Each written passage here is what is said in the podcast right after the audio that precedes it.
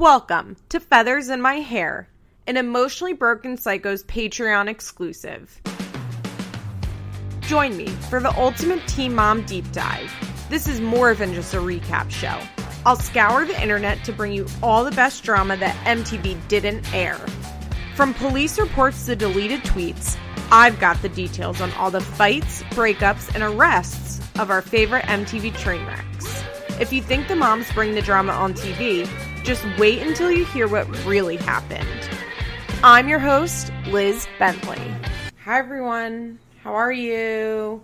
Just a little um, word. I am watching my dad's dog, who's like 16 and literally dying. Um, it's not funny, but it's like awful. It's actually been a horrendous experience. I fucking I like I love this dog, but I really, really hate watching her because she like won't go up this can't go up the stairs, but like tries to bite me. Well, she's been okay now with me carrying her up the stairs, but like can't get up on the bed even though there's like little steps to get up on the bed, which then if I try and put her up on the bed, she tries to bite me, so I have to like wrap her in a blanket to put her on the bed. And you could say, why doesn't she just not go on the bed? And the answer is because she stands at the bottom of the steps and barks until she can get up on the bed. But as soon as you reach to put her on the bed, she starts growling. She has seizures, but knock on wood, she hasn't had one yet that I've been here. Thank God. Um, last night, and then again this morning, she refused to go outside. Like, she wouldn't come down the stairs to go outside, and then she peed in the house. Which, like, whatever. I don't care that much about her being in the house because I don't live here. Like, no skin off my nose. But I just, it's sad, and watching her is really hard, and she doesn't like to walk, and you can't pull in the leash because, like, she's too fragile, and she's just, like, the saddest, most, most pathetic dog. But, like, I love her, but I don't know. I don't know. She, like, it, she's at the end of her life, and it's time for her to go over the Rainbow Bridge, which, ugh, makes me feel so sad to say out loud but my parents are not doing that for some reason even though her quality of life is awful their quality of life is like not good because the dog takes up so much time and energy.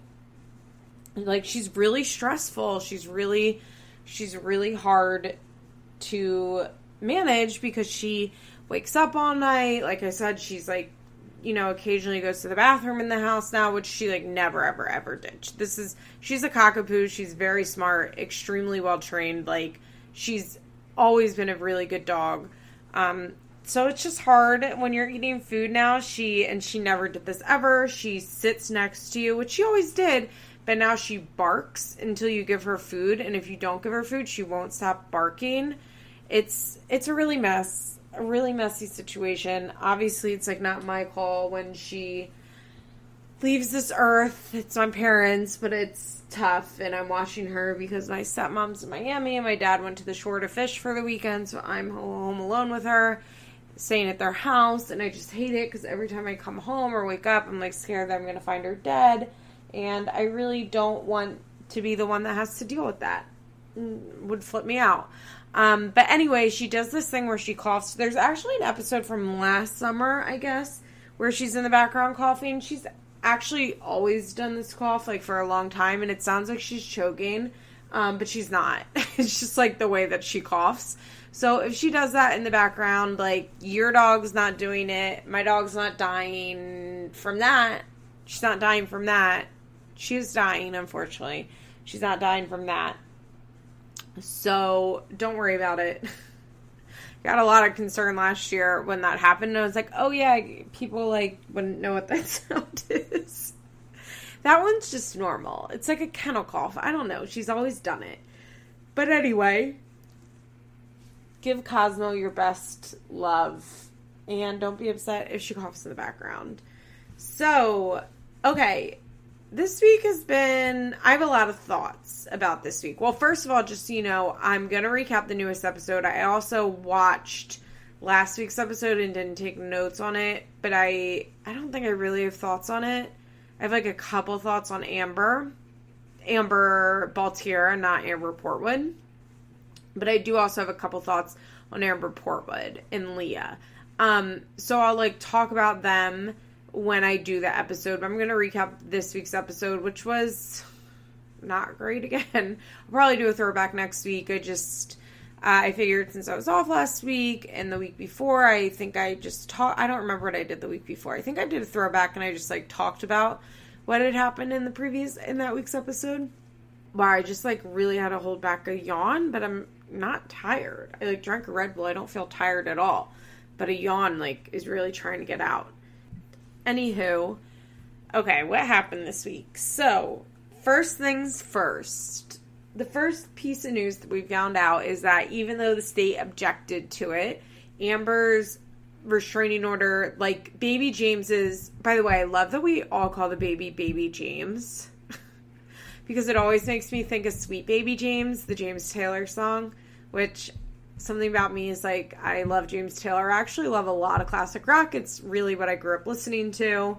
Um, James Taylor is like one of my favorites. I love I love a singer songwriter from the 60s and 70s. Like I love folk music. I love that type of stuff. I so I love James Taylor. Some other people that I you know like I love a Joni Mitchell. I love a Peter Paul Mary don't really love it Bob Dylan. Bob Dylan was always cousin Julia's fucking obsession. Um, Bob Dylan, like I like Bob Dylan, but I don't love Bob Dylan.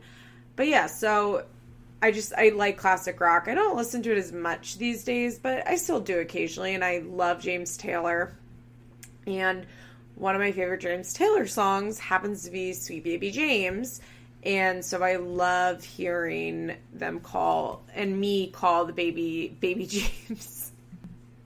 Anywho, so Amber is now allowed to see Sweet Baby James uh, supervised. I don't know if that's going to be in a supervision center. I guess it theoretically could be supervised by someone that, like Andrew and CPS, allows. I did see someone on Reddit suggest that Gary should supervise the visits at his house, which I actually don't think would be a bad idea necessarily because then Leah could also see James because Leah, you know, is James's brother, even though I'm going to guess they're probably never going to have a very strong relationship, at least not when they're children, maybe when they grow up as adults. I don't think they spend a lot of time together at all. I don't think Leah is very bonded with him, which is sad and unfortunate, but just the reality of their situations. So I saw a Reddit suggestion that said, like, oh, Gary should supervise the visits. I actually think that'd be a pretty good idea. I did have one user, my dear, dear Reddit friend, T Dubs, hi T Dubs, uh, say like Gary shouldn't have to do that. He shouldn't have to be put in the middle. And like she's right. Like Gary shouldn't have to do that, but I kind of think Gary would be into it. Um, Gary and Christina have been like high key supportive of Amber this whole time, and we know they're very supportive of I think a controlled situation where Leah can see Amber. So I don't know. I think that that would be a good idea, but I also understand why he wouldn't want to do it or why the courts wouldn't want that. The supervision center would probably be the best way to do this. Um so yeah, so that happened, but like I said the court or the state did oppose the restraining order being lifted, but the judge listened to Amber's case, her lawyer's case and decided that it wouldn't be or that it would be lifted, excuse me. So, what else happened this week? Amber had posted, was it? Oh, I didn't record last week. Right, right, right, right. Right, right, right, right, right. Okay, so Amber, I guess last week posted on Instagram, then quickly deleted it. Something like a meme about cheaters. I can't remember exactly what the meme was, but it was a meme about cheaters. And. He, it wasn't like great. It wasn't a it just I don't know. It's not it's not great. Personally, like I don't believe that Andrew cheated. So, let me just explain everything else. Radar Online came out with a article saying that Andrew is already talking to a new girl. He wants her to come to Indiana, etc., etc then that same day, Amber posted, like, I'm so devastated, like, obviously in response to the article. One, I want to point out that in this article, it says, like, he's been talking to her since the fight. And I think it's pretty obvious that Amber and Andrew are broken up and that Andrew broke up with her when he called the police on her. Now, I'm sure that's kind of shocking for Amber because I don't think she's ever actually had a boyfriend that like either called the police or after they hit she hit them like genuinely left the relationship then. Like I'm sure it's always been an abusive, toxic on and off situation. And I'm sure that's probably what happened in the past when she hit Andrew. And maybe they would have a big blowout fight about it, but he wouldn't actually leave. But when he involved the police and then, you know, sought out full custody and a restraining order. Did we talk about this on the podcast too? That Andrew requested full. Guys, I can't remember. I'm really sorry. But Andrew requested full custody along with child support and Amber paying for James's insurance, and I think that's totally appropriate. Why shouldn't he get child support? Why shouldn't she have to cover James's insurance if he's going to have full custody of that kid? And we all know he should have full custody of that kid because Amber cannot parent right now. Maybe ever, but especially right now. I don't want to say ever, but for sure right now. So I think it's pretty obvious to me that Amber and Andrew are solidly broken up. By all accounts, they've not had any contact since the arrest. And so, even if it is true that Andrew started talking to a girl like right after the fight, and then he's already ready to like fly her out, which okay, maybe it wouldn't be great if he flew her out because I believe he's still living in the house um, in Am- in Amber's house with the baby. So like, get get your own apartment maybe before you start having women there. And like, is it too fast? Like, yeah, of, course it's too fast. If this story from Radar Online from sources is true, like, yeah, it's too fast. Of course it's too fast. But is it wrong? Like, no, not in the context of Amber, it's not wrong. It's just wrong because it's like unwell and it's toxic and unhealthy behavior from Andrew. Because you shouldn't, like, the minute you get out of your physically abusive relationship, like, it's most likely not going to be like a healthy situation that you're diving into. I don't know, maybe for some people it is. It just seems unlikely that that would be the case. So Amber is like heartbroken by this. Everyone's flipping out. It's true Andrew cheated then. Andrew's a cheater. But like I said, like the radar article never mentions that this he started talking to her before the fight. Um, just after the fight. But also the fact is like even if Andrew cheated, like it wouldn't justify any of Amber's behavior. But personally, I don't think Andrew cheated. Now, you guys know I've never been able to get a read on Andrew. That I find him like completely confusing. Like he's a very confusing figure to me. I don't understand any of his motives, as I said a million times. I don't understand how he could get with her after watching her on Marriage Boot Camp. I don't understand the restraining orders and drug and gun arrests in his past. I don't understand like how fast they moved in the relationship. And yeah, I know she got pregnant right, right away, but he basically did the same exact thing as she did with Matt, where he flew out to visit her in Indiana and never left. And that was before she was pregnant. I just don't, I've never understood anything that he gets from Amber. It's never really made sense to me.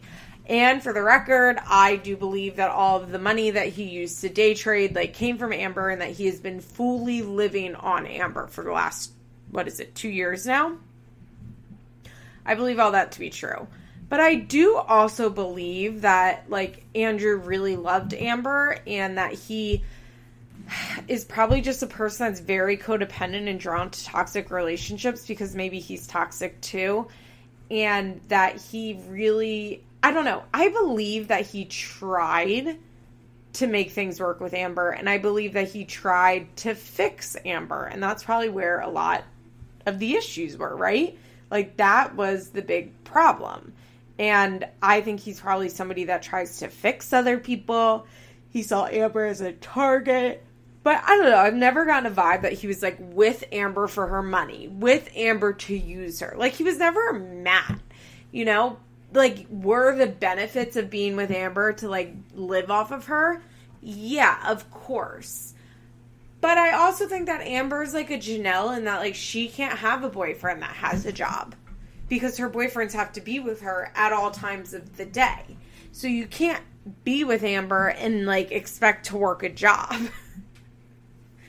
hey, so I don't even know where I'm going with this, but I do believe that Andrew is kind of shady.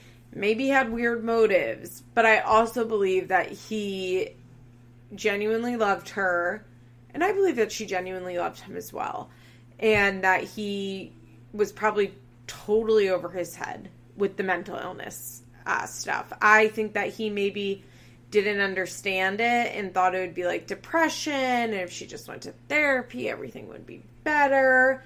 And I think that he really just didn't see the enormity of it. I also would bet that there's been a lot of physical violence, but he's much larger than her, so she's not able to hurt him often. And the baby probably isn't involved in it. It's just, it's just to me, I just don't believe that he was cheating on Amber. I don't think that he that like I don't I want to say I don't think he's that type of person, but I, in reality we really don't know a lot about Andrew Glennon to like say what type of person that we think he is. But I don't think I just don't get that from him. But I do want to say like if he was cheating, I can understand that because I know when I was with my like emotionally abusive boyfriend, not physically, but like emotionally, financially, just the worst, worst, worst mess. So codependent with each other, so toxic. Um, when we were together, I would cheat on him because it felt like it was, I don't know, because our relationship was so toxic and it was so bad, and I felt so trapped. And like, I had no desire to, like, no way to leave, but also honestly, like, no real desire to leave. I just, like, would cheat because I felt hopeless and because I wanted to get back at him. Like once I remember he stole money from me, so I cheated on him that night, which like who was that helping? No like that that wasn't getting back at anyone, but in my like sick head that was kind of like his punishment and it was um an action I could do that wasn't leaving. And there weren't that many actions that I could do beyond leave. Like the only real action that I could take that would have serious consequences towards him would be to leave our relationship and completely cut off contact with him. But I couldn't do that. So what I would do was things like I would go out with my friends and I would cheat on him. Because to me it was like one little way I was like taking back my power because I had zero no power at all. And honestly like I don't regret that looking back. Like if I was in a healthy relationship, I would never want to cheat. But our relationship was so sick and I was so sick and like that was I think like a natural outcome of the way our relationship worked and the way we treated each other. Um so I also think that a lot of people in abusive relationships will cheat as a way out because like if they can find somebody that can pull them out because a lot of people in abusive relationships are just not strong enough to leave on their own. They just don't have the ability the desire the courage the money like a million things uh, that sometimes if you can like kind of I don't mean to laugh but like if you can start a new relationship that's like a way to leave and that's like a ticket out and i can understand why people do that and how that happens and why somebody would want to like kind of look for a new relationship as like the motivation to leave their abuser. Okay so also happening this week. So yeah that's my thing. I don't think andrew cheated like personally, I just I don't think that he cheated on her. But I think that if he did, like, I don't really care. I don't care. It's not an excuse for Amber to act the way that she did. As I've been saying on this fucking podcast all season and probably last season too, it's so clear that Amber is physically abusive with him by the way that she speaks to him and the way that he reacts to her that, like, to me, it seems almost impossible that his cheating came before the abuse. And honestly, even if he moved into her home two years ago and started cheating on her immediately, it would not justify abusive behavior from her. It just wouldn't. Um, so yeah, no matter what happened, like Andrew is the victim here, in my opinion. Um, so this week, okay, this week, um, oh God, really bad. Okay, so Amber went to court this week for, I don't know what it was. I don't think it was her preliminary hearing. Maybe it was a preliminary hearing. I actually didn't look at what the hearing was. And I will finish up with the rest of this week's news right after a quick break.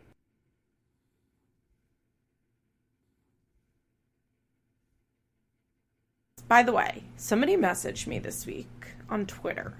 By by just said by the way 16 times. Um, in case you didn't know, my Twitter account is Bentley Liz one.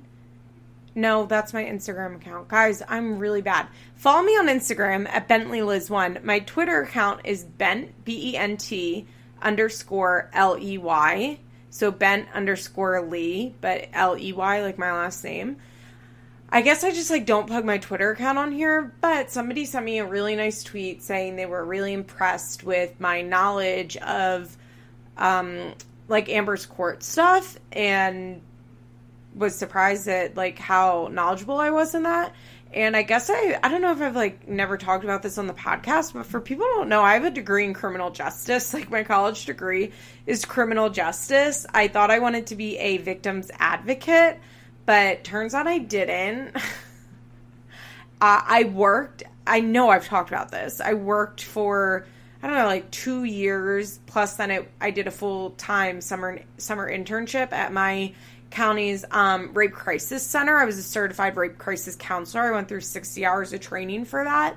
And when I was a full time intern, I sat in on a lot of trials, including like an entire murder trial, which by the way is high key boring. Um, I sat through a lot of PFA hearings. I went with a lot of people to get PFAs, protection from abuse orders, basically a civil restraining order. Um, also, just like, you know, being a criminal justice major, I took multiple criminal law classes. Um, I learned a lot about policing in America and the way that the courts work. In case you don't know what a criminal justice major is, it's kind of like criminology. Criminology is a little more um, sociology based, as is criminal justice. But criminal justice is geared towards people that become cops, basically. um, it's like a major for cops, but also some people will go on to work or already working then go back to get their degree in like loss protection loss protection i think is the word so like working at a department store or uh, like a uh, grocery store as like the head of loss protection. I think it's actually like a pretty decent career. Uh, I did it because, like I said, I wanted to, I thought I wanted to be a victim's advocate. I basically became a criminal justice major because I really liked sociology. Um, I've always really liked sociology and the study of people. I find that very interesting and I thought, and I've always liked crime stuff, and I thought I wanted to be a lawyer because my whole, I don't know, my whole life people told me I should be a lawyer, but really I've realized that just means I was a child that was like good at arguing. And I took a intro to law class, and I realized I hated it. And then I took a like intro to criminal justice class, and I was like, oh, this is what I like. I was like, oh, oh, oh, I actually like this. Like when I say I like criminal justice, I mean that I like this. I don't like law. Or when I say I like law, I mean I like criminal justice, not like being a lawyer and law stuff. There's a big difference. Um, I probably shouldn't have gotten a major in that because uh, it hasn't helped me at all in my like professional career but and I don't want to be a cop, and I never wanted to be a cop, and I would never be a cop. Sho- I know, truly shocking for anybody that listens to this podcast that I would never be a cop. But yeah, that's my degree in criminal justice. And also, I have been obsessed with true crime and stuff like that for as long as I can remember. Like my mom's really into true crime. We always watched Law and Order as a kid, like the original Law and Order. We were always watching Forensic Files and Dateline, and like all that type of stuff that's super in now, but it wasn't like maybe it was like really trending in the 90s and then it went away and then it came back with podcasts. By the way, have you ever thought about how the only reason there's criminal like a true so many true crime podcasts is because of Serial and how popular that was? Kind of crazy to think about.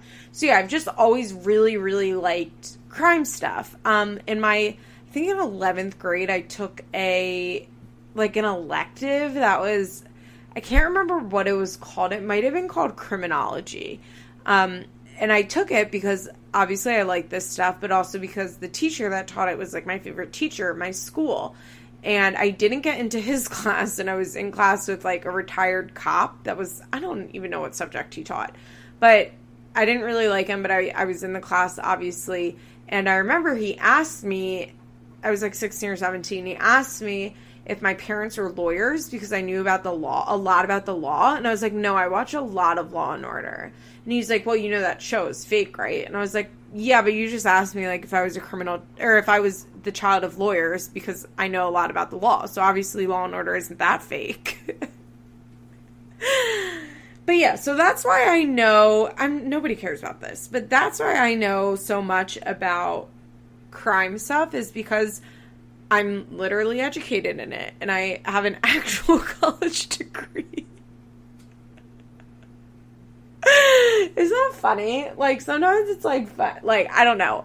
I don't know why that makes me laugh so hard. It's because it's so irrelevant to my life today that this degree of mine and I can't believe I like I don't know. Sometimes I'm like, did I even go to college? But yeah, I went to college and I have an actual college degree in criminal justice. anyway, where the fuck am I? Okay. Oh, so Amber had her hearing. Don't know if it's a preliminary trial or what but her cast members showed up. Maci, Catelynn, and Cheyenne showed up. Catelynn also like tweeted some shit about how she's supporting Amber and she loves Amber and there are two sides to every story, etc., etc. And then we all see them show up. Cheyenne looks uh unenthused, if you will. I don't know how I feel. Like, I know, I know how I feel about this. I feel that this is fucking ridiculous. I think it's absolutely insane to go to a hearing of your friend, in quotation mark, when they're being accused of a violent crime that involved a baby. I just think that's like so wild. I look, doesn't mean I'm a fake friend that if I feel like you should just like send your friend texts in private of support and like not get on the internet and then not go with a camera crew to support them, like then maybe I'm a fake friend. I just I can't personally imagine doing that. I think it's obvious that they went there because MTV told them to go. I'm sure cameras are rolling. I I just think it's not a good look. Like the reality is it's like who showed up for Andrew and for the baby, the people that she's accused of attacking with a machete or trying to attack with a machete? By the way, I'm praying that the pictures of the door leak because I really want to see if she actually like went after that door with a machete and took it off the hinges by kicking it. Like that to me, I think is going to be that the pictures of the door to me are like the crucial evidence for if I 100% believe Andrew's story or not. Even though right now I do 100% believe it, but you know what I'm saying.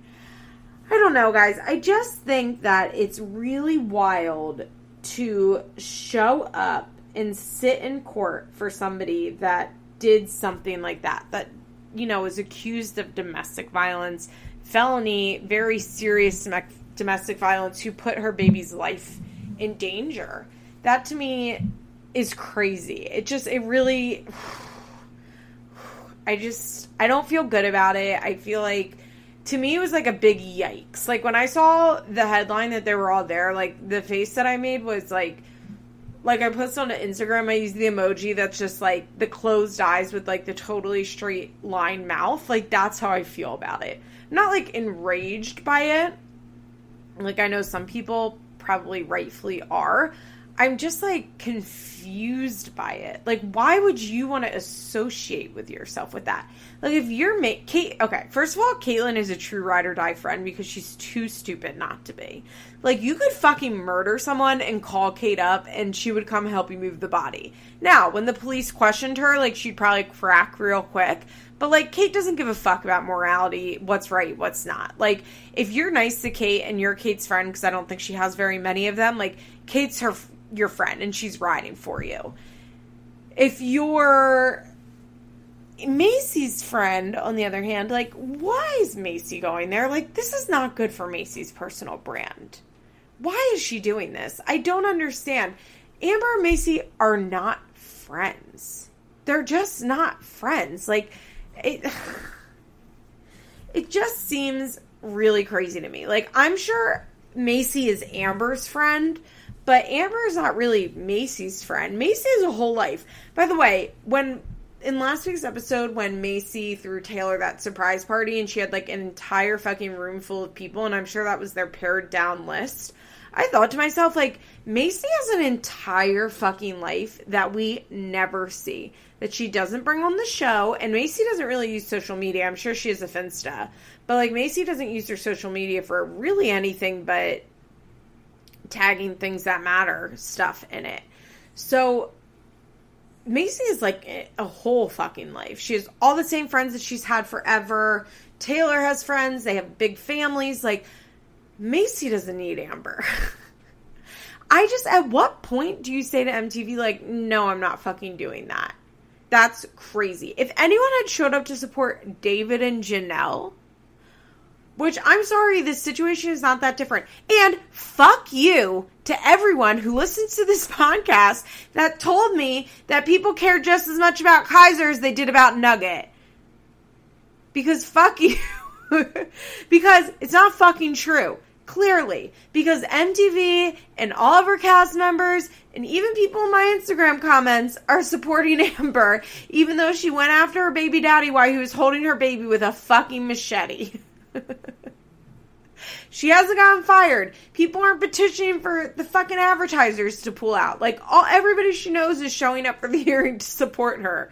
It's so clear that people care more about dogs. If Amber had murdered their dog, people would be losing their fucking mind. And Maci, Catelynn, and Cheyenne would have put out fucking statements about how awful she is and how she should be fired. But because it was just her her boyfriend and her baby, her human one year old baby, like the cast is letting it slide.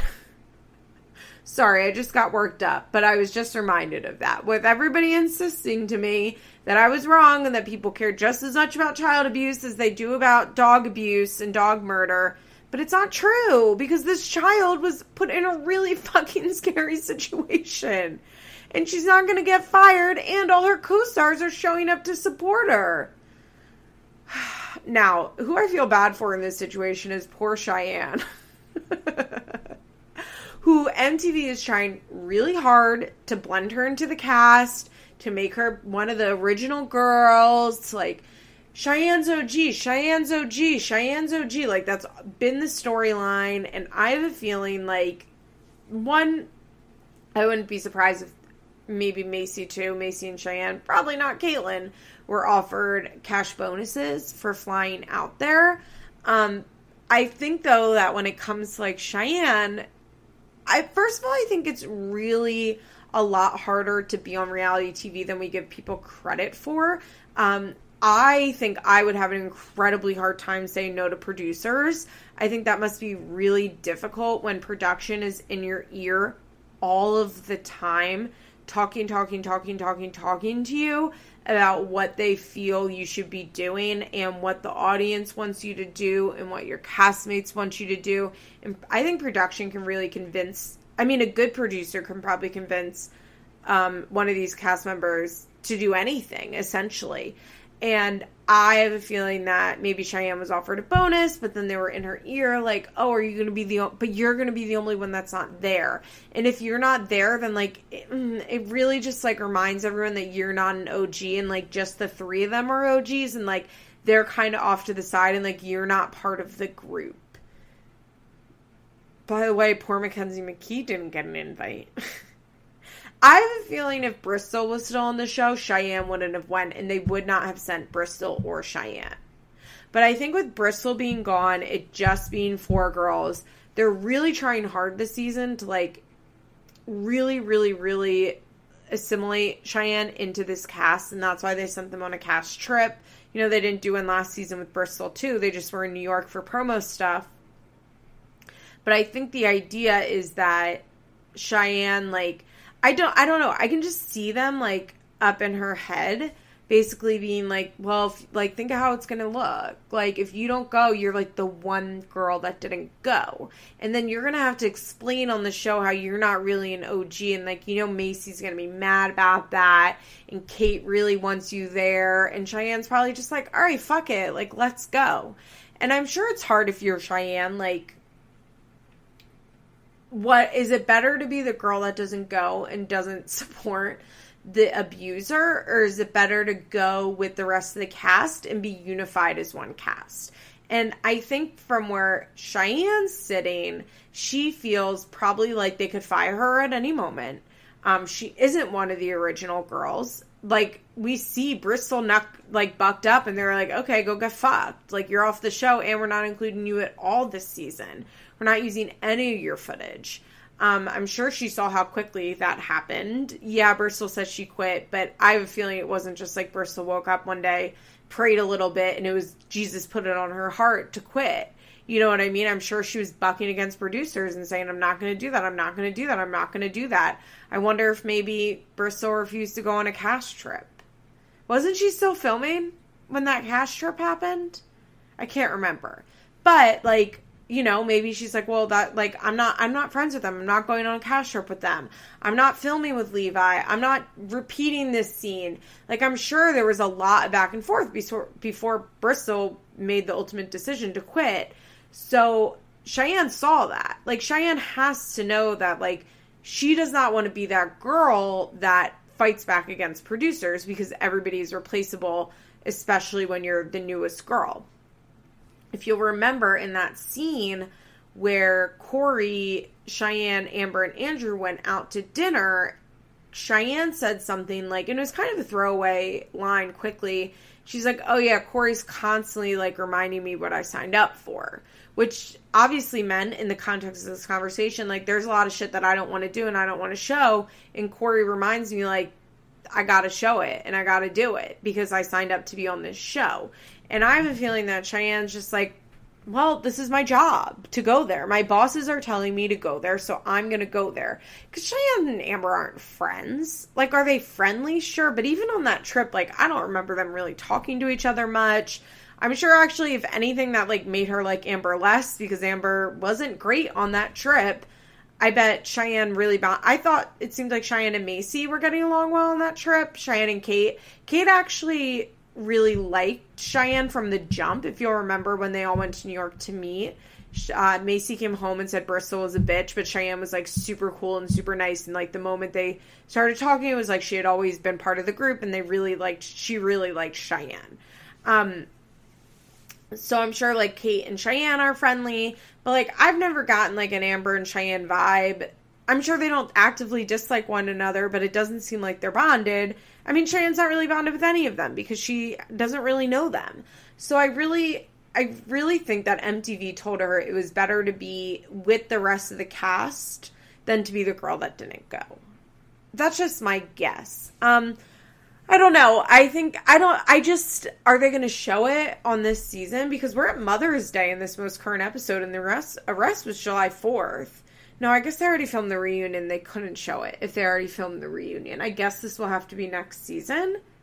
I can't believe that Amber is allowing for such an MTV presence at all of this. Because, like I said on this podcast, I really thought that she would quit. But I'm guessing they did, like they did during being Amber. Like, remember on being Amber, they picked her. I remember on being Amber, I just played it last week. They picked her up from prison they sent her commissary when she was in prison and sent her letters in prison. And I have a feeling that like MTV has circled the wagons around her and maybe they're going to pay for her lawyer and promising her what will or will not be on the show. Yeah. So I think that's what's ha- that's why she hasn't quit and that's why there's such a strong MTV presence on the show. Now, I want to share some things that Andrew posted on Instagram, which if you're following my Instagram, which you know, my not my personal Instagram, but my podcast Instagram, which is feathers underscore pod. Andrew posted a like inspirational poster that said nothing better in the world than a clean conscience. And then he in the caption he wrote except baby james with a smile and a, a heart. And of course you know some people had some questions. Someone asked like you know why would you be with someone who had such bad mental illness? Like you know she was a ticking time bomb. And he said i made numerous pleas for help for her to her friends family doctor and tv but it all fell on deaf ears, or it's just a really, really complex situation. I was trying to fix her health because I was with her every day and saw her worsen, and it scared me. Now, to me personally, that means like he was trying, like trying to get her help, and it fell on deaf ears as far as Amber goes. Like, I'm sure if, he, like, I know for a fact, I know this to be true that if Amber, like, I would bet my life on this, that if Amber went to MTV and said, I want to go to treatment, they would send her in a second. They offered her treatment at the reunion last year. Like, Cate's been how many times that they paid for. Like, Amber's going to treatment. They're paying for it if she asks for it. I don't believe that like Andrew and and Amber together were reaching out begging for help from friends, family, etc. I think what Andrew means is that he was pretty desperate, reaching out, trying to get help, and it fell on deaf ears of Amber's. I think that Am like if Amber isn't going to accept help, then there's nothing that anybody can do for her. Um, somebody responded like there's two sides. He got what he wanted in a baby, basically just being like, I'm Team Amber. And Andrew's response to that was, wasn't the first time just the worst time. It's been a long road of trying to heal. And I think we all knew that. Um, somebody was like, Hey, I don't really understand like why you need to get on social media and shade Amber. Like, I genuinely hope everybody's okay, but like keep this offline. Which you, you know, I don't disagree with. Andrew said, I'm not shading anyone at all. Would you disagree with what I wrote? I'm sure Amber's conscience is perfectly clean with an emoji of soap. Don't read into it too much. I just don't like being called a cheater when I'm not. If I cheated, you wouldn't hear a peep from me, but I'm not, but I'm just not that species of animal with a dog. So, dot, dot, dot, conscious clean with like, what are the emojis where it's two, the two hands in the air, like, woo, that emoji. Um, I thought this one was really interesting because when he said, I'm sure Amber's conscience is perfectly clean, like, that's him calling her basically a sociopath. Like, Amber feels totally fine about what she did, which I hope, because in my head I've been thinking it, but I hope that I've been saying that I believe that to be true. I'm 100% positive that Amber is blaming Andrew for this and feels like she's totally in the right, just like she did with Gary and just like she did with Matt. Uh, somebody was like, "We need details. Feed the fans."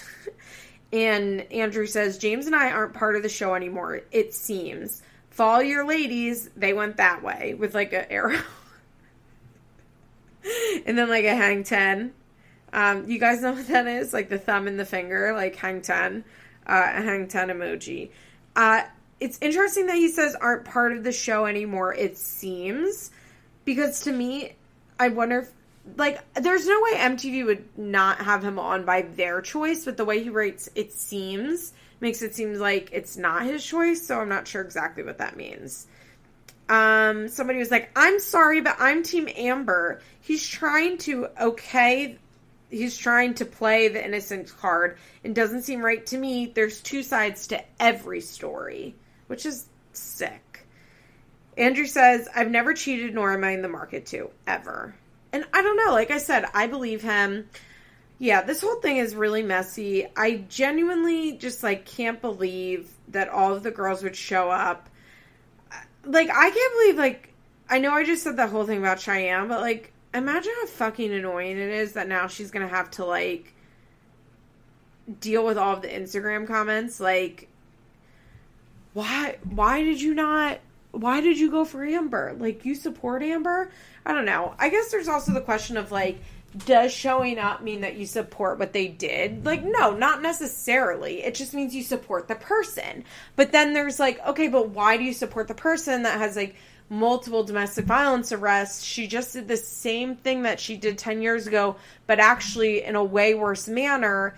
Why are you there to support her? Why aren't you there like to support Andrew, the person that is the victim?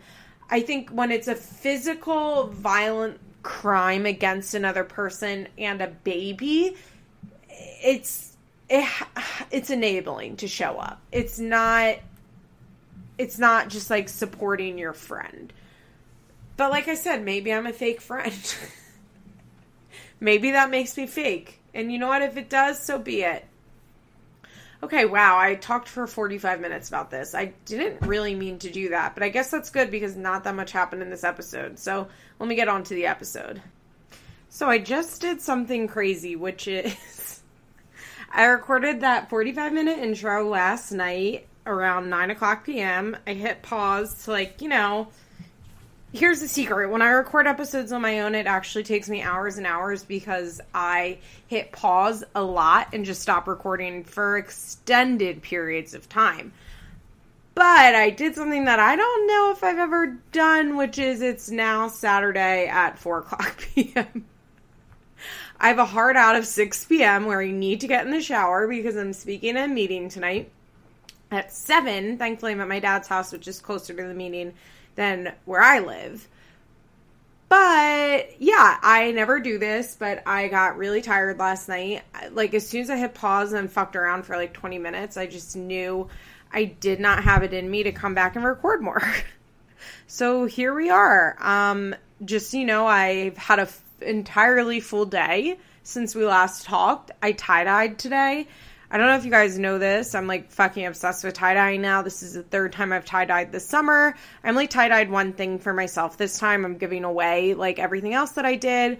People love my tie dye. Um, people have asked me if I would sell my tie dye, but probably not. I feel like, I don't know. Here's the thing I don't want to be a real Caroline Calloway, who I talked about in a bonus episode, and make it too expensive, but like, the shirts aren't that cheap and then I would have to ship them. And I feel like what I would have to sell the shirts for to make it profitable would be like more than they're worth. like I feel like I would have to be selling these shirts like let's say each shirt well i guess if i did the long sleeves they're only like 11 i could theoretically sell them. If i sold these long sleeve tie-dye shirts that i make because by the way, I also prefer long sleeve tie dye shirts. I don't like short sleeve tie dye that much. I think it's because most the shirts that I buy are much better quality in the long sleeve. My issue is is that I would have to sell them for like 25 to 30 dollars just to make like between buying the supplies and shipping them would be like 15 dollars at least. So just to make $10 and that doesn't seem worth it. Oh, and while we're at it, hit me up on Cameo. I've done three cameos. It's actually really fun. I respond really quickly. It's $10. It's silly, but I'll give you a designated shout out. So, anyway, should we talk about the episode? I think we should. Um, let's first talk about Cate. Yeah, let's talk about Cate. This was a really boring episode, by the way. Um, I don't want to talk that much about the episode if I'm being honest, I just don't. Like, this show isn't that exciting to watch. I don't feel really motivated by anything that was in this episode. I don't really care about anything that happened in any of these episodes.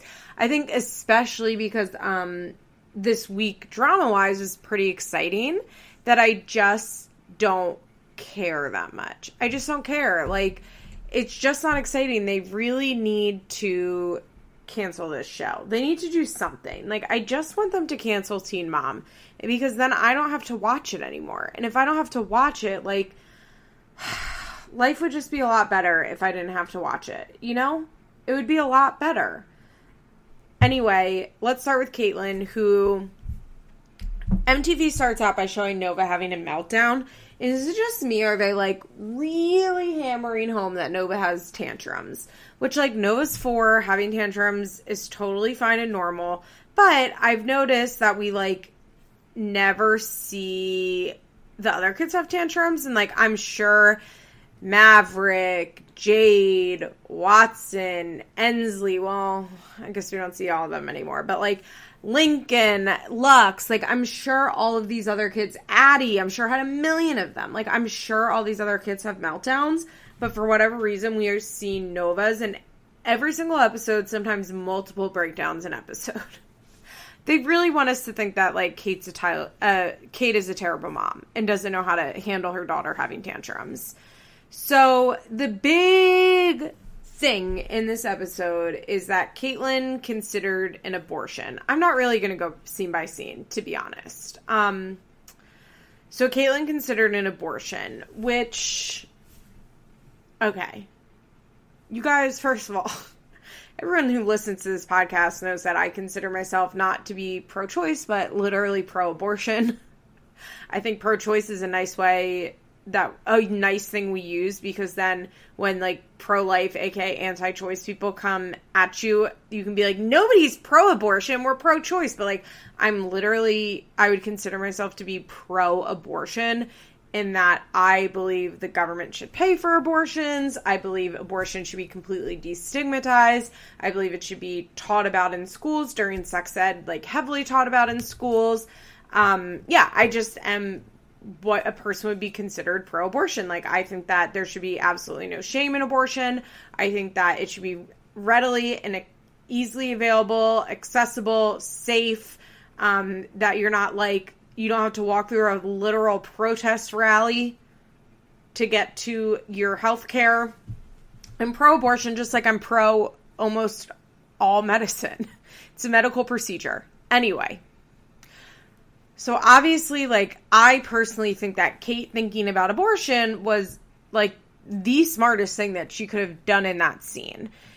In that scene, in that situation, she had just gone through a terrible 18 months, as they say. They keep talking about this 18 months that she went through. She had been to treatment three times, right? It was three times, no, two times back to back. Her and Tyler were separating. It was awful. Everything was going wrong.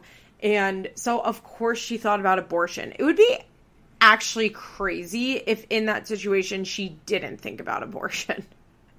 because, like, how can you not? Like, it would be crazy if she didn't consider that.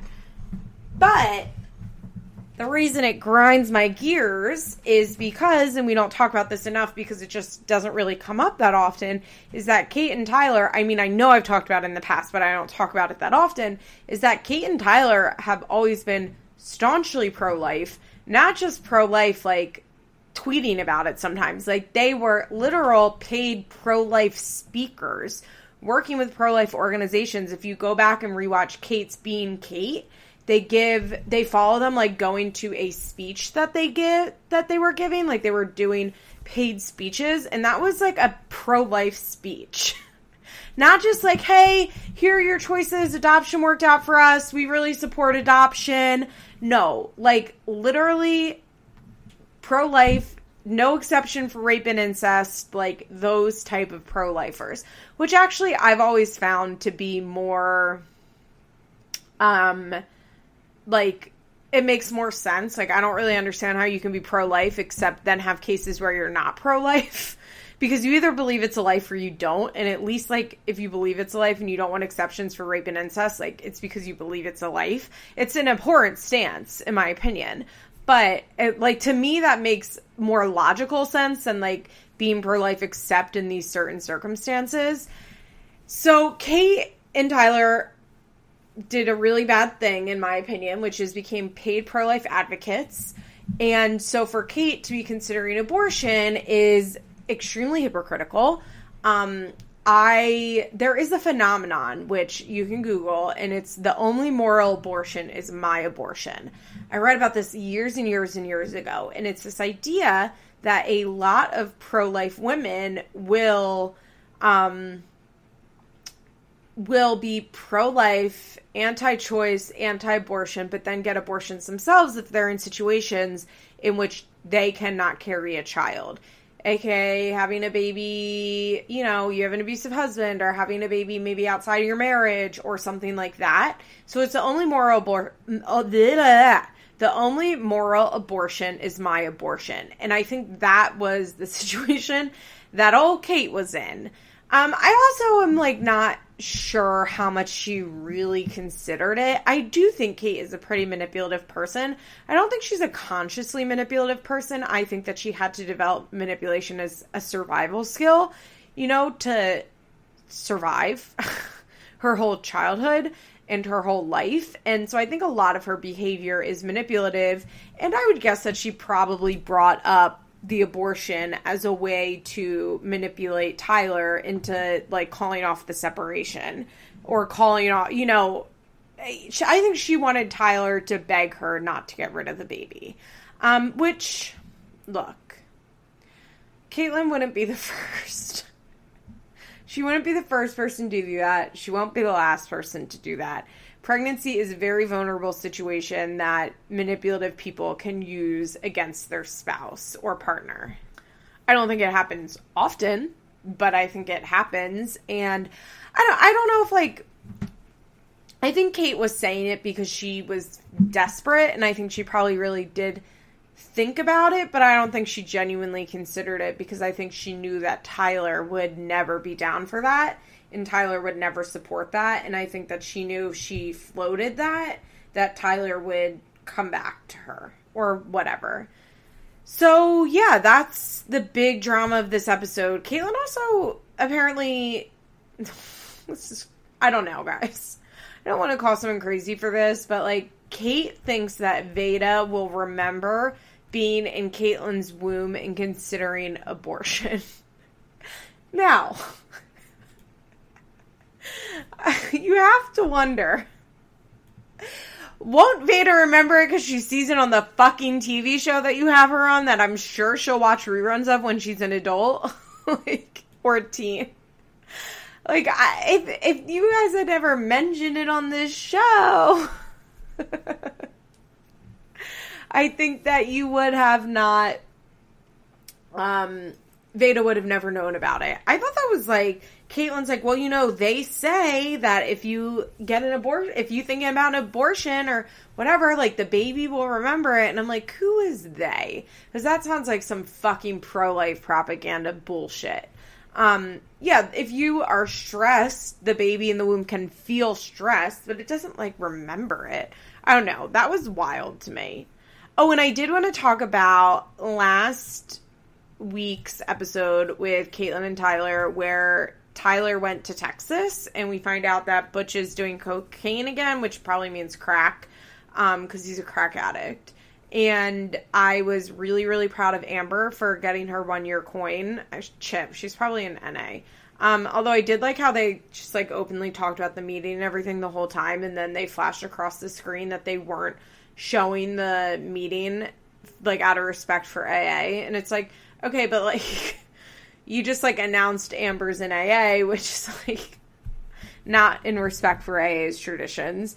But I just thought that was funny. Like it didn't make me mad or anything, obviously, because I talk about the twelve steps. But I just thought it was funny. I was proud of her. I was happy for her that Kim and uh, Tyler were there to give her her chip. I thought that was really nice. I talked about on this podcast before, but my parents gave me my one year coin. One year is like the most monumental fucking thing in the entire world. Like there to me, nothing has ever felt more significant than getting a year sober. It was just so it was so crazy and like your whole first year, you're just like you just want to get that year. Like that's all you want is to get one year. And then when you do, it's just it feels so good. Um Amber was right that the reason that you get coins is so that the newcomer has hope. Although I found it interesting that she said and so the old timers remember the process, but I've never heard that. I mean, I'm not saying she made it up. Like, obviously, she heard that in a meeting. I've never heard that. That like the old timers remember the process from listening to people speak in meetings, but I, I don't know. I found I was like, huh? I've that one I've never heard. Um, I was really sorry for her that Butch was such an asshole. And when he texted her, like, well, no one was there for my year. And it's like, okay, literally, who cares? Um, Butch is an asshole. I feel sorry for Tyler and Catelynn. I, Tyler and Amber, Cate too, obviously. And I liked that Tyler. It's funny because Tyler was actually speaking. I wonder if Tyler's going to Al Anon or something because that was like real Al Anon AA 12 step speak where he was talking about not having expectations anymore because the expectations with Butch just like set him up for resentments, which is very true. And yeah, so Mazel Tov to Amber Valtierra on getting her one year sober. I think she's still sober. I hope she's still sober. Okay, let's talk about Maci's. So Ryan is obviously out of jail, but the PFA is still in order. The big talk of this episode is that Maci throws Taylor a 30th birthday. And like I just don't care. I just don't care. Um it was interesting. Did I mention this earlier in the episode that it was interesting to see all her friends there in such a large group of people that we never see on the show just because Maci's actually pretty private considering that she's on a reality TV show about her life. Uh, we did see her friend Raj, who's been her friend for a long time. We haven't seen him in a while. I think he's like her best friend, one of her best friends. Um, and we get a scene with Mackenzie and Ryan where Ryan is saying that he wants to talk to Maci, but he's not going to reach out to her because if he does, he'll violate the restraining order and he's not going to go to jail over that. Which, yeah, a hundred percent correct. I was like totally on Ryan's side there. He should not contact her because there is a restraining order.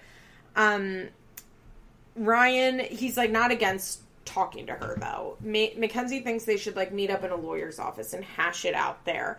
But I'm just like not sure what there is to hash out. Like I guess at this point like what's there to talk about between Maci and Ryan? I I don't know. I feel a little confused as to what what there is to talk about. Um did you guys notice that Taylor was drinking in the car? I'm sorry, they drink a lot.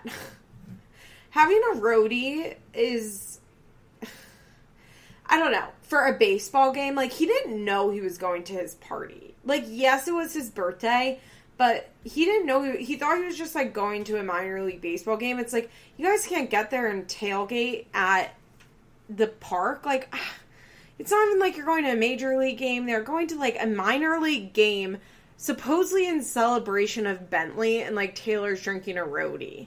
It just look, I'm not like anti roadies. It just a roadie is a drink that you drink in the car, by the way.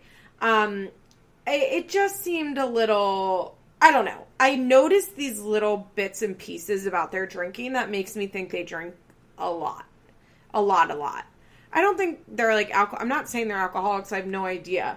I just constantly notice like little bits where it's like, why is he drinking what I'm guessing is like a hard. Well, maybe he not a hard drinking, he just poured the beer in the cup.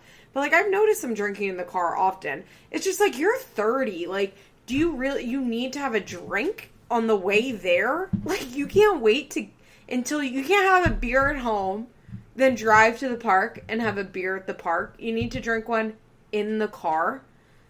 I it's one thing when you're 21, it's another thing when you're 30. To me that's like there's certain behavior that starts getting side eyed at a certain age, and I don't care if that's ageist or whatever you want to call it, it's just my truth. And one of them is like having a drink on the drive to a baseball game because you apparently can't consume enough at your home and then at the game. When he didn't even know he was going to the party.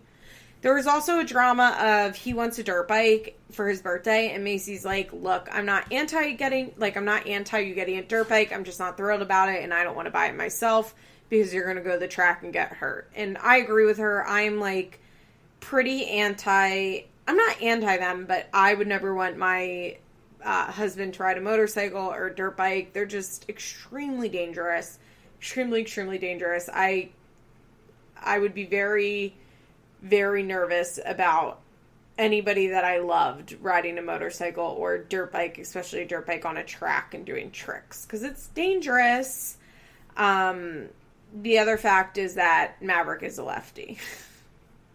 oh, and last week we saw Maci advocate for PCOS, which, like, look, I do think that there is a lot of under education that's not the word but not a lack of education about pcos i think it's really good that maci's using your platform for something good.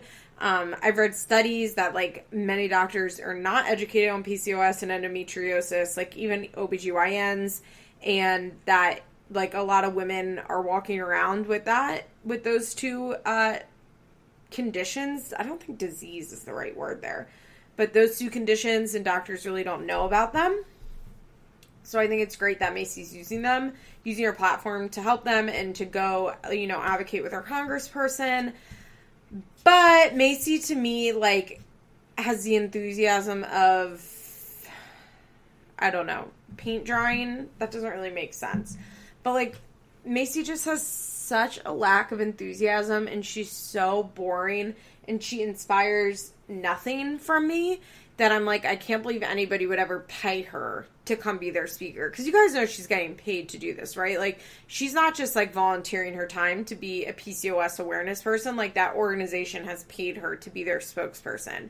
And I mean, I guess it makes sense because she's a semi high profile person talking about it and she brings it on her TV show. But I just can't, I just can't imagine it. Anyway, let's talk about Cheyenne now.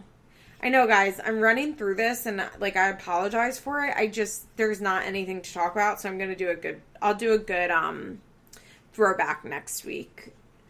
So Cheyenne, this is wild. So Cory schedules a trip like while his mom is in town. It's very obvious that this is like a free SponCon trip for him because he even says like, "Well, I called the guy and these are the dates that he said we could come." which is why he couldn't postpone it. But basically, Cory's mom is coming to LA, and Cory has a trip to St. Lucia, probably for free, on that day, and or during that trip. So he's just not going to be there. So Cheyenne spends her whole trip, the mom's whole trip with her. I thought it was really nice of Cheyenne. She was very accommodating. She let Ryder be with them for like a couple nights in a row. Um, Taylor's on the show now. Taylor is kind of a non factor. We really don't see enough of her to have an opinion on her, although I've heard she's like horrendous on her other MTV shows. Um, last week we did find out about Cory's dick being posted by accident on Instagram or Snapchat or wherever it was, which made me laugh. and in case you guys didn't know, I accidentally posted my nudes on my Instagram story last year when I took a picture of me in the bathtub, and um, in the middle of the bathtub is like the like a silver thing.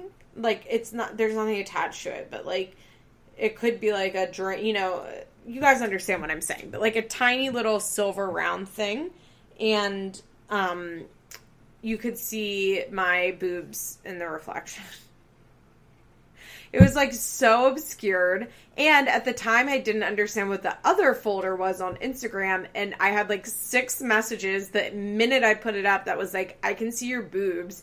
But I didn't find out until like an hour and a half later when one of my guy friends sent me a message that was like, look at the reflection. So basically, I understand how Cory could make that mistake.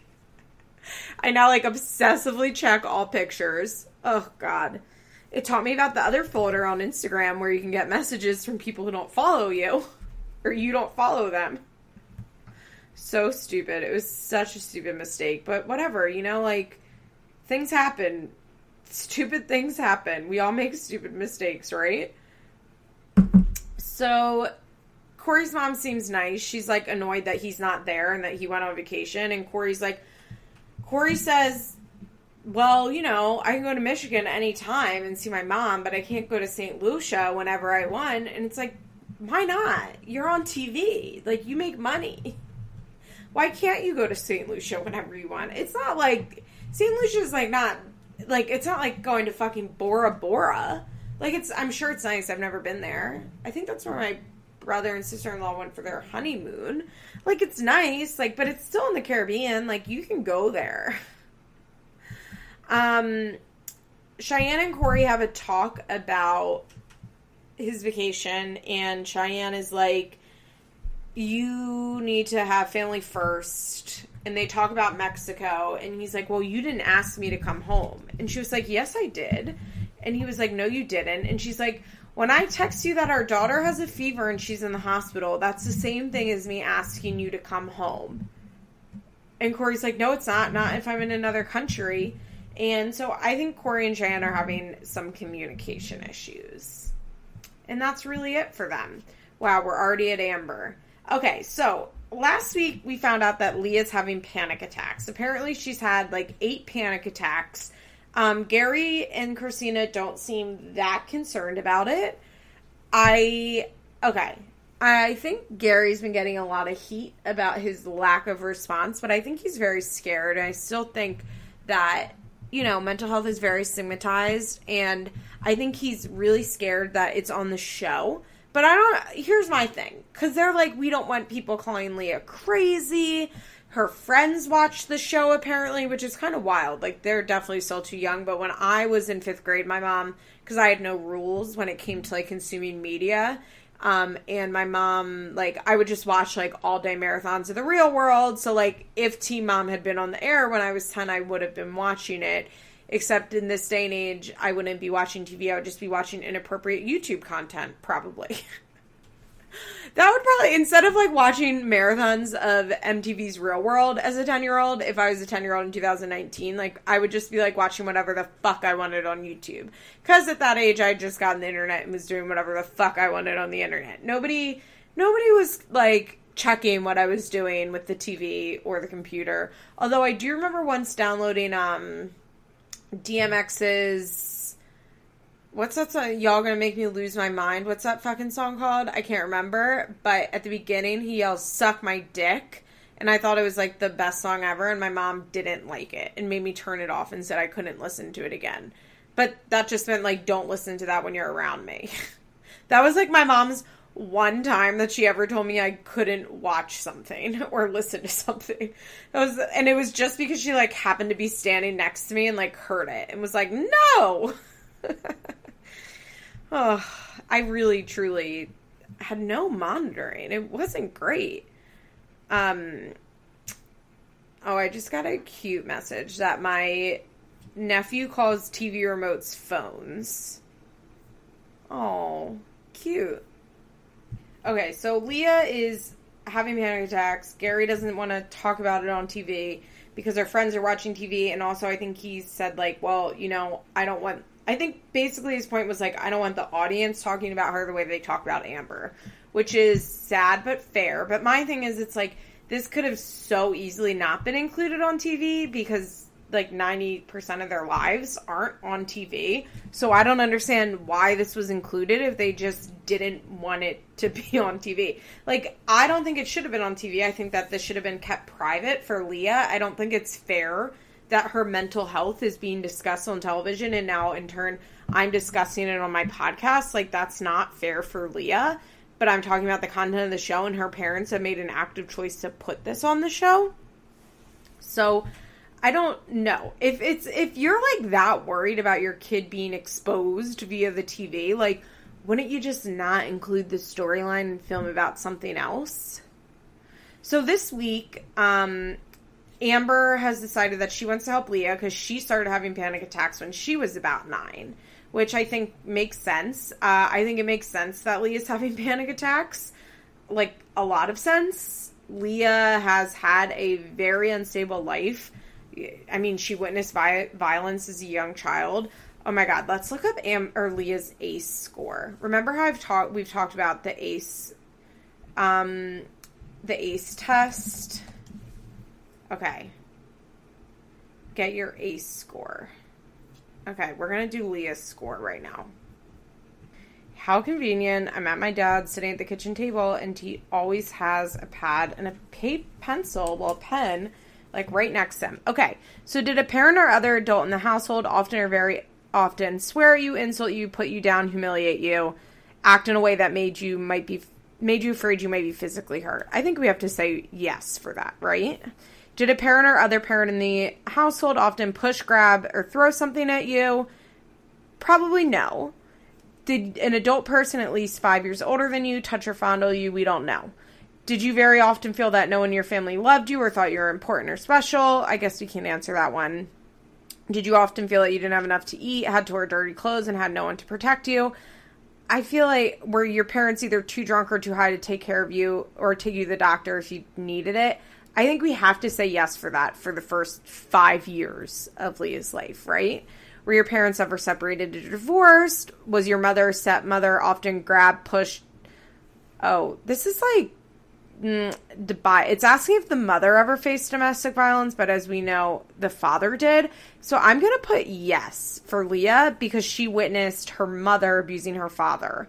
Um, and God only knows what she saw between Matt and Amber. Probably not much between Andrew and Amber because she hasn't been at Amber's house apparently. Um, did you live with anyone who's a problem drinker or use street drugs? Yes. Were you a household member? Was a household member depressed or mentally ill? Did a household member attempt suicide? Did a household member go to prison? Okay, so Leah is at least a one, two, three, four, five, six, seven, which is four or more is where you end up in like you're really fucked up. I'm like at a six or seven for that. I'm probably at a seven for that or a six. I don't know. I'd have to do my score again, but I'm also over the four or more. So, adverse childhood experiences. So it makes sense that Leah is having panic attacks because she's nine or 10 and her score is already a seven.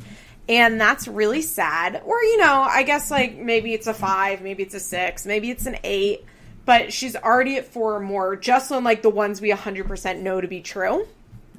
As in, her parents are separated. Her, she had a parent go to prison. She had a depressed parent, and she had um, she had she witnessed domestic violence. So yikes! But it makes sense that Leah then is having panic attacks. Um, and it it I'm like I'm glad that Amber, for all of Amber's faults, Amber is very aware of like the mental health stuff. And I think that's why people feel a lot of sympathy for her because she's pretty good at talking about it, even though she's not good at getting help for it. And at least for herself, but she's not ashamed so much to talk about what's going on. And that seems to be extending to Leah, which is good. And she, Amber feels very like she wants to be proactive about this and meets up with Gary and tells them that she wants um, Leah to see a therapist. And at first, Gary's like, I don't want them to put a label on her like she's crazy. And Amber almost starts crying. I really, that to me was a genuine reaction. And she was like, What? No, why? I think Amber was so thrown off by him saying that. She was like, Why would you even say that? Like, no. No, of course, no, of course not. Like that's not even on the table. She's just gonna have a therapist to talk to because she doesn't want to tell me and she doesn't want to tell you, so she needs to tell somebody. Um, I think it's good that they're they're to send her to therapy. Um, I think she needs therapy. I think Leah should have been in therapy for a long time. Leah has witnessed, as I just said, Leah's witnessed a lot in her life. She's had a lot of trauma. I can't even imagine how this new arrest is affecting her. Ugh, that poor Leah. So yeah, I'm glad that Gary and Amber are in agreement and I hope they like follow up on it and continue to do it. Anyway, that's it for this week. Um sorry for not really talking that much about the episode, but there just wasn't that much to talk about. And sorry if it feels weird because I took a full 18 hours in between recording last night and recording this morning. Anyway, find me on Instagram, feathers underscore pod. Get a cameo for me. It's in my Instagram bio. And yeah, that's it. Have a good week. Bye. This has been an episode of Feathers in My Hair, an Emotionally Broken Psychos Patreon exclusive. Executive producers Molly McAleer and Liz Bentley. Produced by Nicole Matthews. Special thanks to Sarah DiGiovanna for our logo. Head on over to our Patreon page for more rewards. www.patreon.com slash ebpsycho